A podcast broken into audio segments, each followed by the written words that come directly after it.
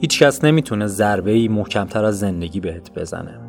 اصلا اصلا مهم نیست که تو چقدر می‌تونی محکم بزنی.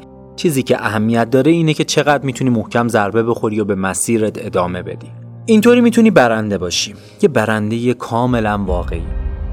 برای برنده شدن ازت می‌خوام امروز از جاد بلند شی و زندگی رو به مبارزه دعوت کنی. می‌خوام امروز با همین مبارزه رو علیه زندگی شروع کنیم آماده ای؟ پس شروع می‌کنیم شانس. تو رو به مبارزه دعوت می‌کنیم. تو همیشه علیه ما بودی. تنبلی تو رو به مبارزه دعوت می‌کنیم. تو همیشه آرزوهامون رو ازمون دور کردی. ترس تو رو به مبارزه دعوت می‌کنیم. تو همیشه به همون خنجر زدی. بی نظمی تو رو به مبارزه دعوت می‌کنیم. تو همیشه به همون خیانت کردی. افسردگی تو رو به مبارزه دعوت می‌کنیم. تو لذت و شادی رو از ما گرفتی. و در نهایت زندگی. تو رو به مبارزه میطلبیم. بزرگترین مبارزه ای که تاریخ به چشم خودش دیده.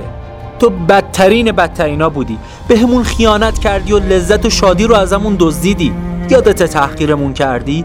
یادت با تمام قدرت جلوی ما ایستادی؟ حالا همینجا تو این زمان وقتشه که جواب تمام بدیهاتو پس بدی.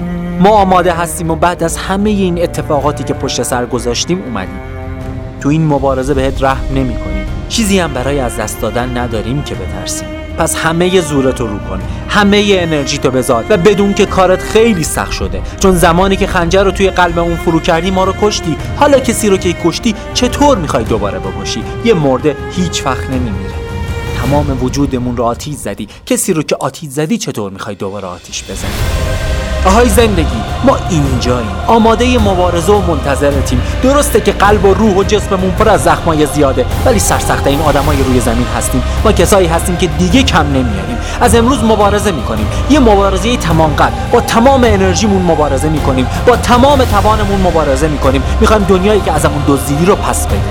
ما یه بهشت تو این دنیا به خودمون مدیم. و مطمئن باش. مطمئن باش دینی که به خودمون داریم رو ادا می‌کنیم.